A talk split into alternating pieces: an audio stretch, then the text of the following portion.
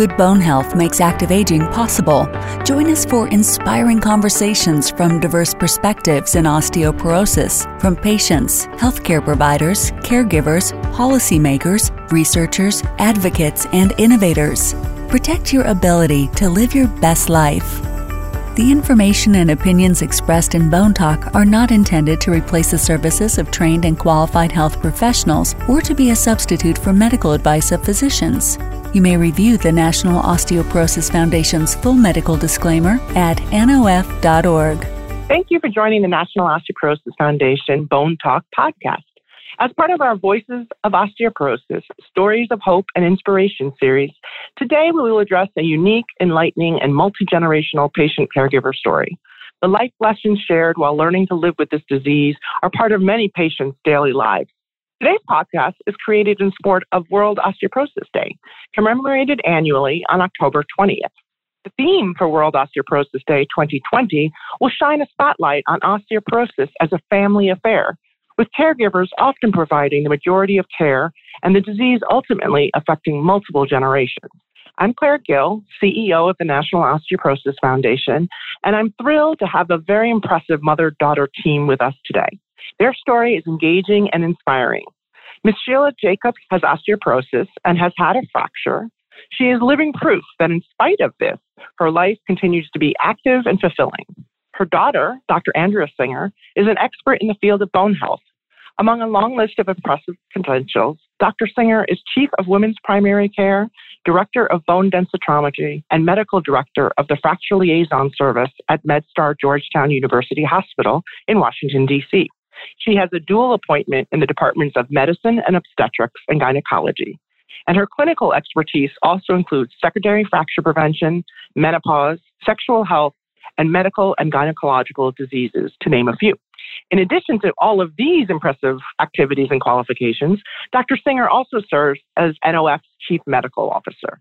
We hope you all enjoy learning about their experience and can make some of their recommendations common practices in your daily activities. So welcome, Doctor Singer and Missus Jacobs. We're delighted to have you here and really appreciate you sharing your story with us for this World Osteoporosis Day podcast. Missus Jacobs, I'm going to start with you, if I may. I want to talk a little bit about what were some of your initial symptoms and when did you first start to kind of have them appear? I learned a while ago that osteoporosis is called a silent disease. And it was for me for many years, until it wasn't, when I had a fracture. In nineteen eighty-seven, when I was forty-seven years old, I had a complete hysterectomy.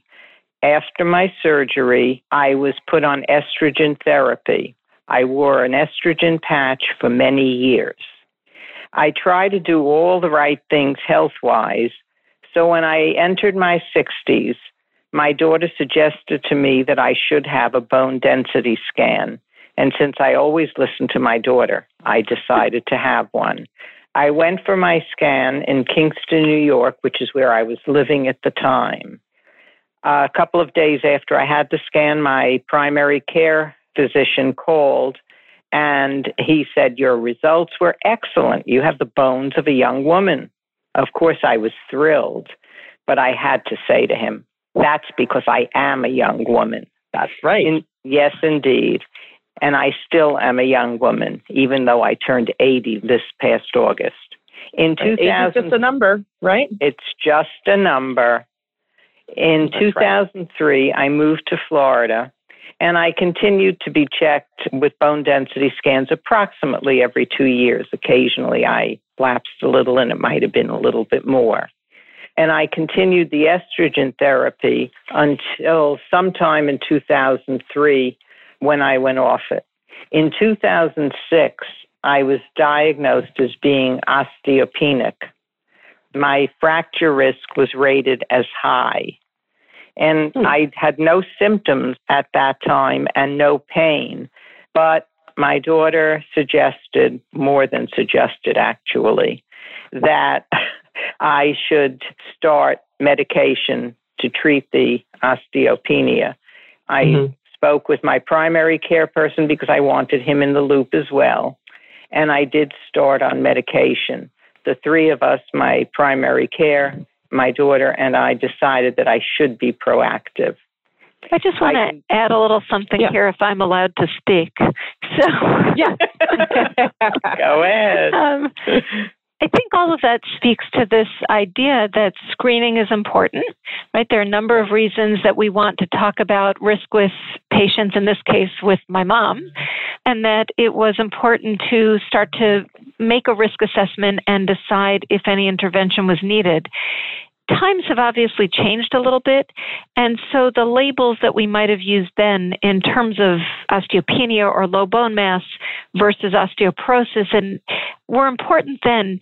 What we really do now, and in essence what we then did at a time, and my mother described how we all sort of talked together about her risk and made decisions about whether she should be treated, had to do with level of risk, because we want to identify people who are at higher risk for fracture, whether that's based on bone density, really a combination of bone density, other risk factors, whether somebody's had a fracture previously, and pick the group that's at higher risk for fracture who are likely to benefit from treatment, and not over-treat the group who isn't. So as we started to notice declines in her bone density and then looked at the whole picture in terms of increasing age and other risk factors, that was the point at which I sort of said as a practitioner, and obviously wanting to keep my mother, who was always the ever-ready bunny and could do everything and nothing was ever too much, wanting to keep her active, that was right. when we sort of all decided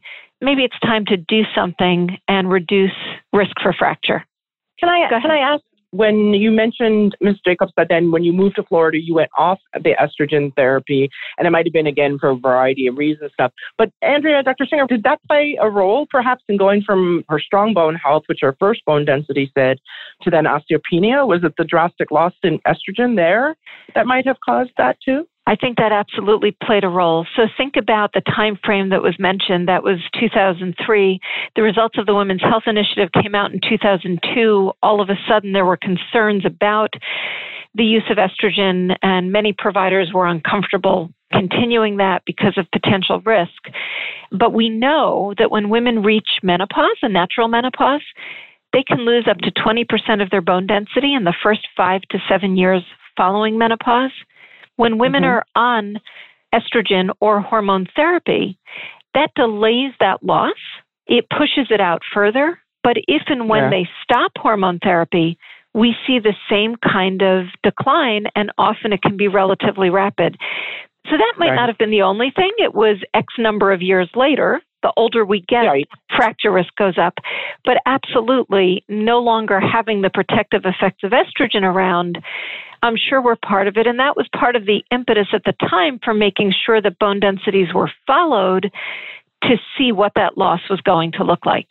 Right. It's great that you were able to do that and continue that, Missus Jacobs, like you said, where you continue to do your bone density test either every two years or shortly thereafter right, is right. so important for women. Yeah. But so we kind of then cut off your story. So no, that's you, okay. then got to two thousand six. You can interrupt yes. whenever you want. I continued on the medication for the osteoporosis, continued to have my bone density scans every two years until two thousand fifteen, when my daughter suggested to me that I had been on it for an awfully long time and it was probably a good idea. And since my bone density results were coming back pretty stable, I should go on a drug holiday.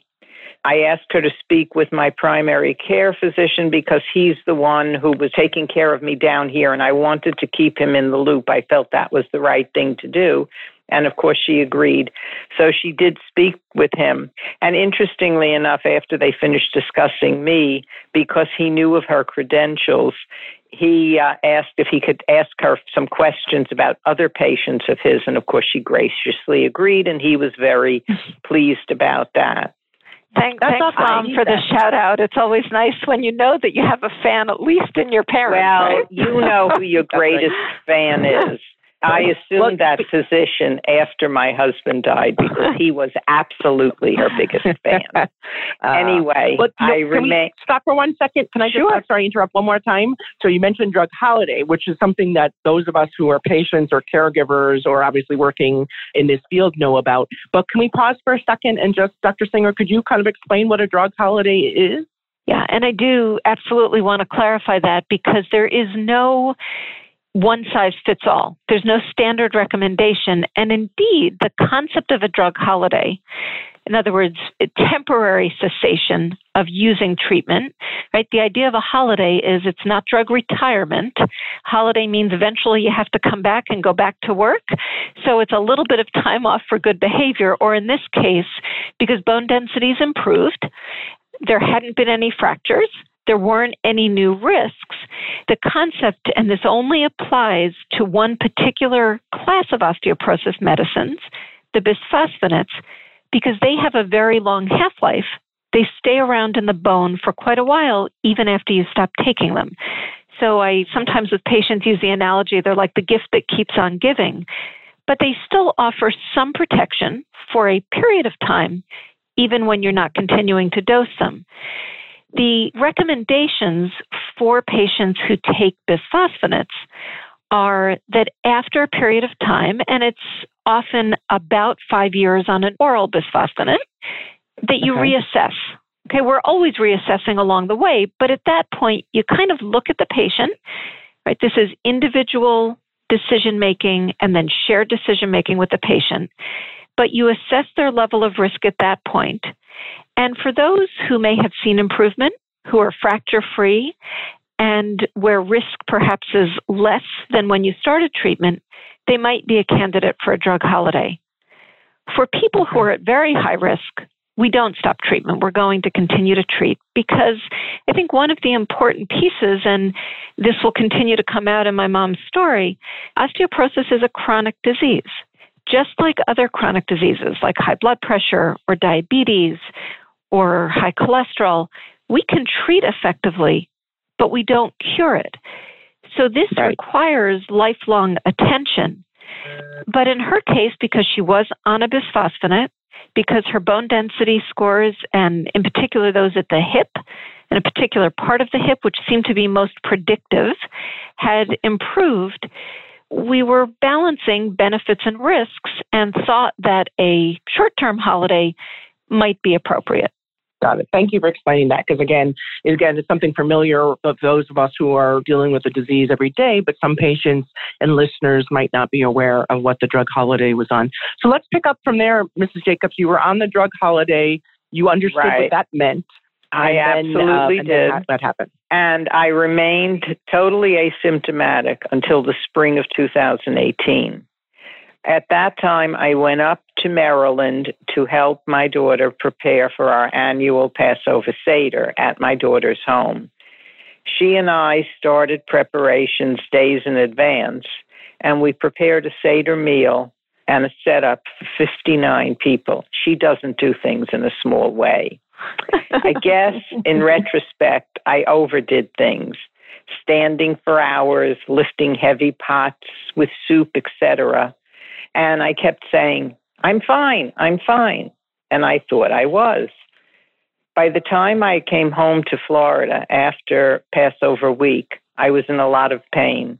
I tried rest and inactivity, and I thought it would get better, but it didn't. Finally, my daughter convinced me that I had to go see somebody. I don't like going to physicians. And I did reluctantly go to an orthopedist. I explained what my problems were and the pain that I was in. He took some x-rays and he read them and he said he didn't see any fractures. And he thought that maybe with rest, with physical therapy, with painkillers and muscle relaxants, I would feel better. He also did give me a steroid injection in the area where I told him that I hurt. Well, unfortunately, it didn't get a whole lot better. I went for several therapy sessions, and I just couldn't do it. When I would leave the therapist, who was in the same office that the orthopedist was in, I would be in excruciating pain. and it took days to go away, and then I'd go back, and the same thing happened. And after several treatments, the therapist said to me, I really don't think that you should continue the physical therapy. It doesn't seem to be helping. It seems to be making it worse. And some people just don't respond well to that. He said, maybe the twisting and the stretching, and I'm doing the simplest exercises possible, but maybe it's just too much for you. So I stopped the therapy. And the pain did not go away. I mean, it wasn't as excruciating as when I was doing the therapy, but the pain right. did not go away. And finally, Andrea said to me, Ma, you need to see somebody. You need to do something. This is not working. So I went back to the orthopedist who said that I should have an M R I, which I did. And lo and behold, it showed a fracture. I have. Where was the fracture, Andrea? It was lumbar spine, L one, yeah. Yeah, I think yeah. that's what I seem to remember. And not yeah. that it meant anything to me, but right, that right. was, but that was where it was. was. Yeah, I decided that I was just going to have to learn to live with it. And it was suggested at that time that I go on Prolia. That became a little bit of a problem down here because I had to find a rheumatologist since apparently the primary care physicians are not administering it down here. Well, I finally did find a rheumatologist. And when I went to him, I said something or other to the effect of, I have osteopenia. And he said, my dear, you have osteoporosis. Once one has had a fracture, it's osteoporosis. It's no longer osteopenia. I started Well, it's good that he pointed that out, right?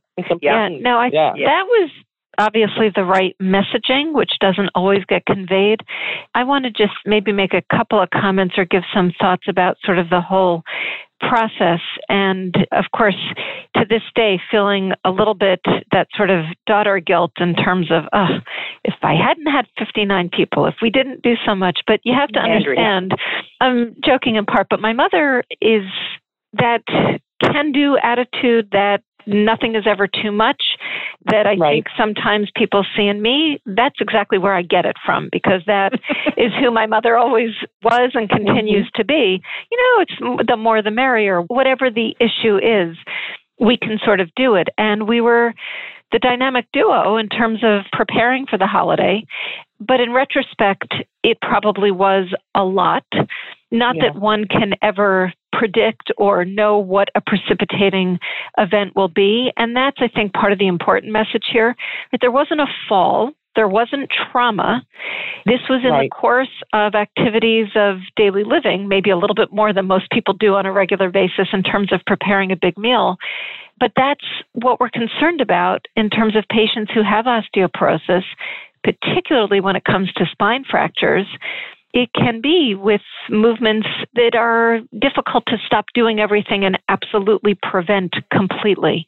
I've had patients call and tell me that they had a spine fracture from a sneeze, that yeah. they've had a spine fracture from hugging someone, right? That, again, it wasn't a bear hug, it was just a hug. But again, it's really hard to predict what's going to cause the fracture. And as you said, it's more likely from a fall from a standing height. That's what we're told. That's what we expect.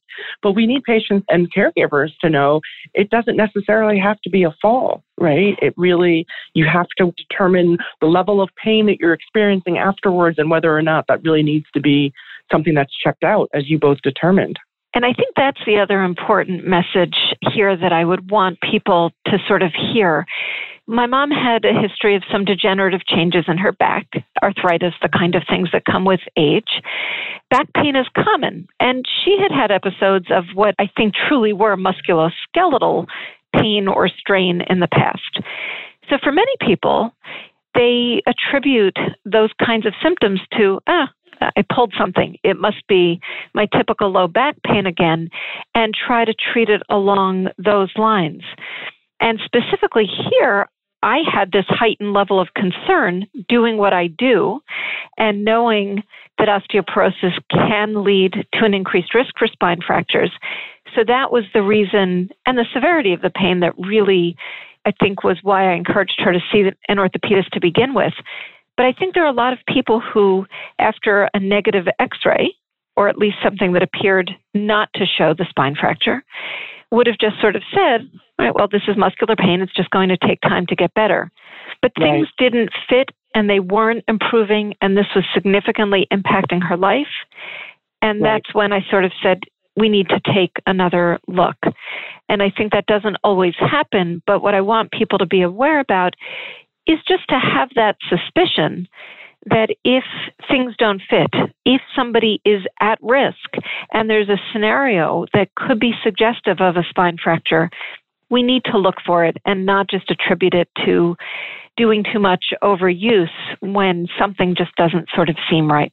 Right. Or not recognizing and listening to the patient voice when the patient is saying, this is not right for me. This is not something I can sustain with this ongoing pain type of stuff. And often, especially in women, as we're seeing a lot more these days when there's discussion of disparities in women's health, that often the woman, when she presents to a healthcare provider and says that there's something that's not right, she knows from her own experience it's not right, it's not healing, it's not getting any better, that it's often sometimes sadly just kind of brushed away as, well, you know, that just happens, or it's just age, or whatever it is that they come across. That we really need patients and their caregivers to know to be advocates, to continue yeah. to follow up. And it's okay to question, and it's okay to get a second opinion. That those are really important things for patient and caregivers to recognize. Almost every healthcare provider is out there trying to do the very, very best for their patients. And we know that. But again, there are times where sometimes things get overlooked or things get passed off when maybe they should be double checked. So it's a really yeah. important point that, you know, and again, I, you and your mom both said, no, we're going to keep pursuing this. And I think that's, you made an important point that alert, that red flag could be recognized by anyone. My mother and I, I think, have very good open communication in general. And so her being able to sort of tell me what she was experiencing, my being able to sort of say, I have concerns. And the nice thing has always been generally when I make recommendations, when particularly when it comes to medical care or if I give medical advice, we're able to have an open dialogue. And I think my mother listens. But wherever it's coming from, particularly when it's done out of concern, whether it's making sure we listen to the patient voice, whether caregivers are the ones who notice that concern and are sure to be able to voice it and that somebody pays attention, and or whether it's the healthcare provider kind of saying, you know, I'm listening to your story and this is raising some uh, concerns and I'd like to sort of investigate it further. The more we all work together, I think the better the outcomes are in the long term.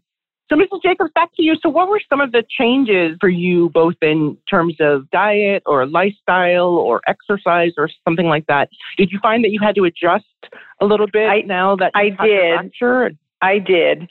As far as diet is concerned, I have always, or for many, many years, followed a healthy diet. So I didn't have to make any changes there. I had stopped playing golf in two thousand fifteen after my husband died. I have no doubt that had I not stopped that then, I would have had to stop it after I had the fracture because twisting is kind of difficult. I have found that when I get up in the morning, and I'm not sure that this is all attributable to the fracture, that it's not a part of the normal aging process. But I wake up, I'm stiff, I hurt a little bit, but it's nothing that I can't live with. Some days are better than others. And on the days that are the other, I find I take a couple of ibuprofen in the morning after I have my breakfast, and it's fine. There's a little discomfort occasionally during the day, but it's something I can live with. I find that I am much more careful in my movements and what I do. I used to be, oh, a bulb went out, I'll get up on the step stool and I'll change it. Well, I don't do that anymore because I'm not willing to take that chance. Obviously, I live alone, so I get somebody in to do it. I'm not willing to take the chance. I am afraid of falling and I'm very careful when I remember. Mm-hmm. I bend carefully, or I try to, and I always make it a point to have either my home phone or my cell phone with me. When I go into the bathroom, the cell phone goes with me. Wherever I am, I always have a phone with me so that in the event that I have a problem, I can reach somebody. That's so important. Well, you know, I'm trying to be proactive and to be careful and not have to undergo any kinds of procedures because I really don't want to do that. right. if I can avoid it. And when I was told that, you know, the danger level, I thought, well, I have to try to deal with this in other ways. I mean, if the time comes when I have no alternative, well, then we'll visit that at that time. But I'm not thinking right. about that now, because basically I am still enjoying life. I used to be a really fast walker. When my husband and I would walk, he'd keep saying to me, Sheila, where, where are you racing to?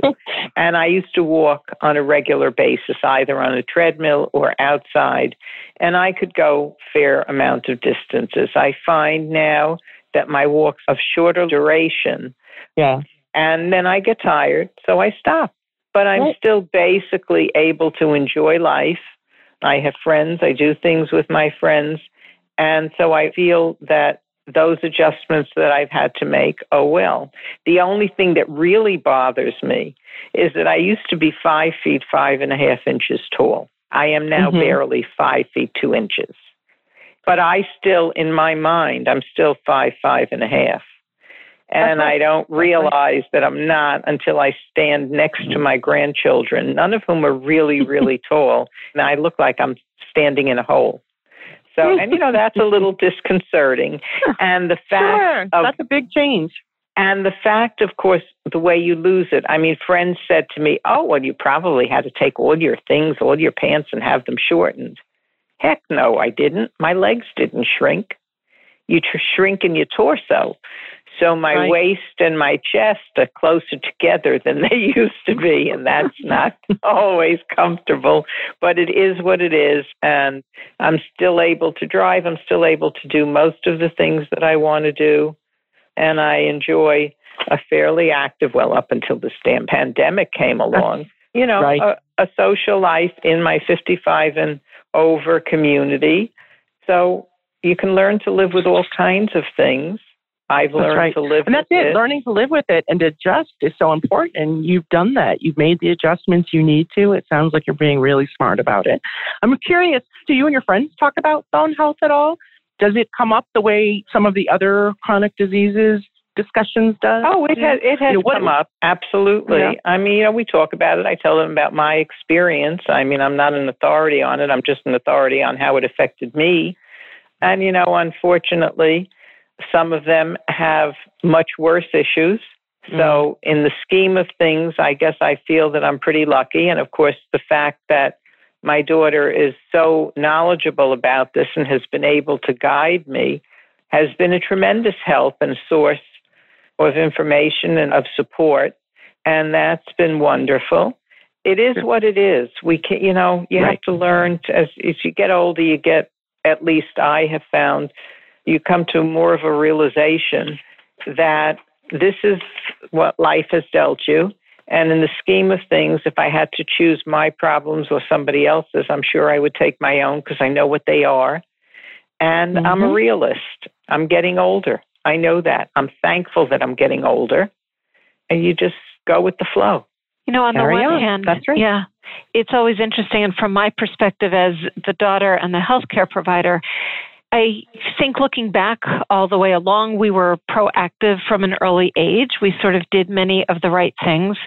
It's easy to be a Monday morning quarterback when you know what's going to happen and think about what might I have done differently, you know, should have, would have, could have.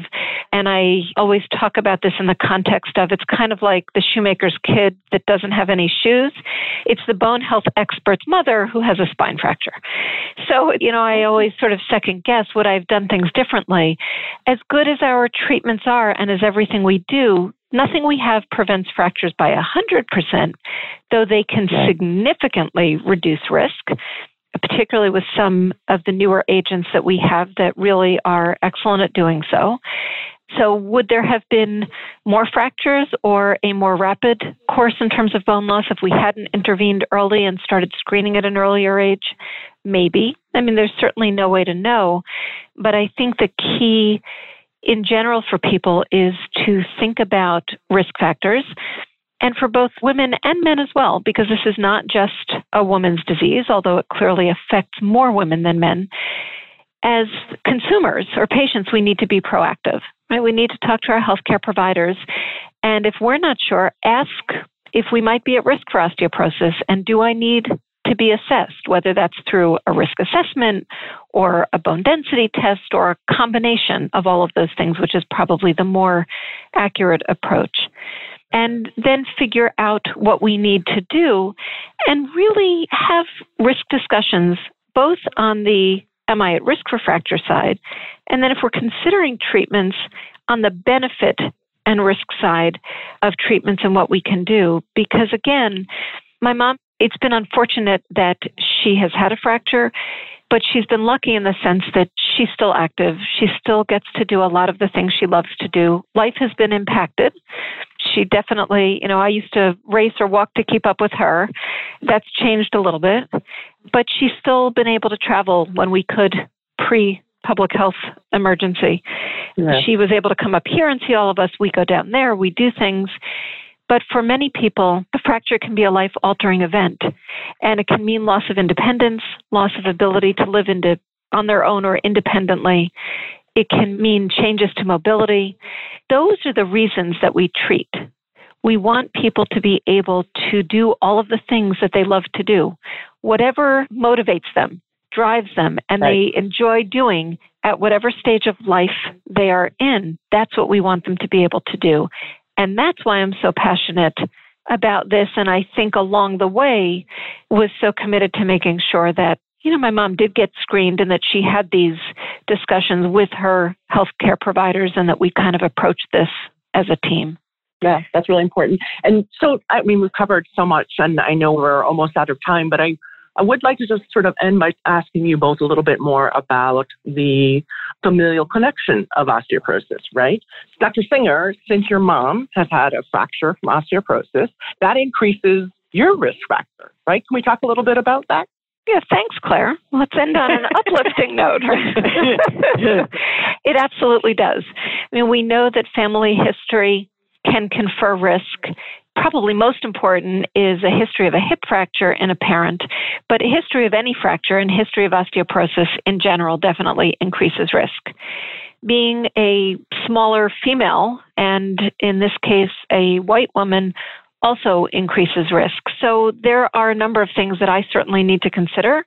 And seeing what my mom has gone through, if I right. wouldn't have been on top of this already, which I think given what I do, I would have, but absolutely means for me that I need to be screened and I need to be proactive and follow things. And so physician, heal thyself, right? Or listen to the guidance that you give other people applies here in terms of having my own risk assessment, my own bone density scans, and sort of following what uh, I would probably recommend to others based on the results of those things. That's great. And Missus Jacobs, I'm going to end with you as mom to your very obviously qualified daughter, but as a mother for a lot of younger people, their grandchildren, and those of us who know you, what's your thoughts? What's your advice on people paying attention to their bone health? What would be the one message you'd like everyone to, to walk away with? I think that you need to listen to your health provider, and I think that you need to have scheduled screenings, you know, every two year, whatever the protocol is, and make sure that you're getting enough calcium. I have not needed to add that to my diet, but I have, I do take vitamin D supplements, even though I live in Florida and I'm not a sun worshiper anymore, used to be in my youth, but not anymore. And just be on top of the situation. I have been so fortunate in the fact that I have Andrea, who has been able to guide me through this whole thing and make sure that I'm doing the right things and that I'm doing as much as I can. I listen to her because I know she knows best. That's but fantastic. I try to keep a positive attitude. And every day I get up and say, thank goodness I'm here to enjoy another day. I wish I could enjoy okay. it with my kids and grandkids, but that too hopefully will happen. It's what life is all about. You know, I didn't have right. the advantage of being able to know whether osteoporosis was, whether there was a history of it. My mom passed away when she was very young, so I don't know whether she would have developed this or not. But that was then. This is now. And I think you have to just take advantage of all the advances that there have been and do the necessary screenings and listen to your physician because basically, those are the choices that you have. That's right. Well, that's very good advice. That is fantastic advice. And then that's how we'll wrap up our lovely discussion here, I think. I want to remind everyone who's listening that there are more than two million broken bones that are caused by osteoporosis annually just in the United States. We know that about half of all women over the age of fifty, and as Doctor Singer said, not just women, but a quarter of men above age fifty will break a bone due to this disease in their lifetime. So there's a lot that we can do to, again, prevent and to treat osteoporosis. And it's really an important part of your overall health and well-being if you're going to have an active, healthy aging. So to learn more about prevention and treatment, please visit our website at w w w dot n o f dot org. We'll also have links to specific N O F resources and informational materials associated with this podcast. Again, I want to thank you, Doctor Singer, Missus Jacobs, so much for sharing your story and your expertise with us today. It was really very, very generous of you to give us this time and to share your personal stories. So thank you. I hope you enjoyed this episode of Bone Talk as much as I enjoyed talking with our guest, Doctor Andrea Singer, and her mother, Missus Sheila Jacobs. If you did enjoy this episode, please do two things. One, subscribe to Bone Talk so you never miss an episode. And two, please share this with your family and friends as well. The more we can get out information about osteoporosis and bone health, the more we can do to prevent fractures. Thank you, and we look forward to having you join us for our next episode. Thank you for joining Bone Talk, the National Osteoporosis Foundation's podcast that shares information, strategies, and inspiration about good bone health that makes active aging possible. To learn more about bone health, to become involved and or help fuel N O F's mission with financial support, visit N O F dot org.